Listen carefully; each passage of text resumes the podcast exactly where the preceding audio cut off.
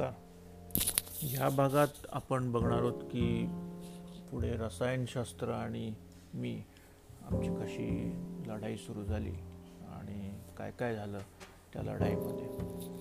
रसायनशास्त्रातली आघाडीची नावं मोठमोठ्या कंपन्या आता माझ्या विरुद्धच्या युद्धात कंबर कसून उतरू लागली होती. त्यातच एक मोठं नाव म्हणजे सीबा गायगी ही. त्या काळची खूप मोठी एक रसायनशास्त्रातली कंपनी होती. जुन्या शेतकऱ्यांना आजही ते नाव आठवत असेल. सीबा गायगी या कंपनीने रिडोमिल हे औषध भारतातल्या द्राक्ष शेतकऱ्यांच्या हातात दिलं.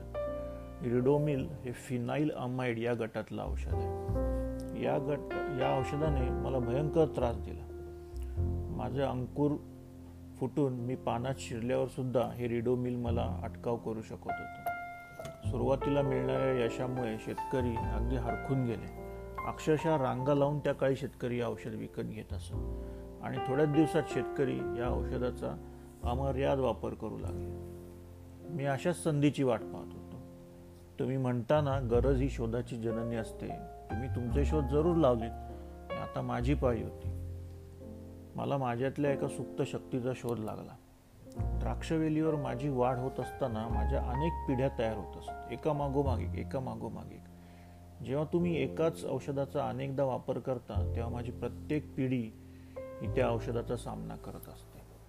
असं करता करता पुढची पिढी जन्माला येताना आपोआपच तिच्या तिची या औषधाला प्रतिकार करण्याची क्षमता वाढत जाते. तुम्ही बऱ्याचदा म्हणता की अमुक एक औषध पूर्वी काम करत होतं आणि आता करत नाही. ही गोष्ट खरी नाही. खरी गोष्ट अशी असते की औषध त्याचं काम करतच असतं. पण मी आता औषधावर शिरजोर होत असतो. माझ्यातला हा गुण सर्व प्राणी मात्रात आहे. तुम्ही त्याला सर्वायवल ऑफ द फिटेस्ट असं म्हणता. औषधं बनवणाऱ्या कंपन्यांनी रिडोमिलसोबत अन्य काही औषधांची मिश्रणे बाजारात आणली. पण ही पण युक्ती काही फार काळ चालली नाही. पुन्हा आपलं येरे मागल्या. तुम्ही शेतकरी यातून काहीच धडा घेत नाही. आणि मग माझं फावतं. माझ्या या नवीनच शोध लागलेल्या गुणाचा मी पुढे पण वापर करणार होतो. माझे इतर भाऊबंद देखील याच मार्गाने चालले होते. याचा वास लागताच जागतिक स्तरावर फंजीसाईड्स रेझिस्टन्स ॲक्शन कमिटी अशा एक समितीची एकोणीसशे एक्क्याऐंशीमध्ये स्थापना करण्यात आली. या समितीचं मुख्य काम म्हणजे माझ्या भाऊबंदांमध्ये म्हणजे इतर ज्या बुरशीजन्य जे रोग होते त्या औषध त्या रोगांमध्ये औषधाविरुद्ध तयार होणाऱ्या प्रतिकार क्षमतेचा अभ्यास करून त्यावर उपाय सुचवणे. या समितीचे काम म्हणजे माझ्यासाठी आता डोकंदुखी ठरू लागली होती.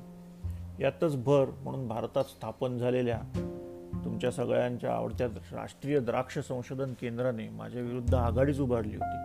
त्यात काम करणारे शास्त्रज्ञ जरी माझा अभ्यास करत असले तरी पुढे मात्र ते माझे कर्दनकाळ ठरणार होते. पुढे भारतातनं द्राक्ष निर्यातीला सुरुवात होणार होती. आणि द्राक्ष निर्यात आणि माझा कसा जवळचा संबंध आहे आणि पुढे काय झालं हे आपण पुढल्या भागात बघणार आहोत.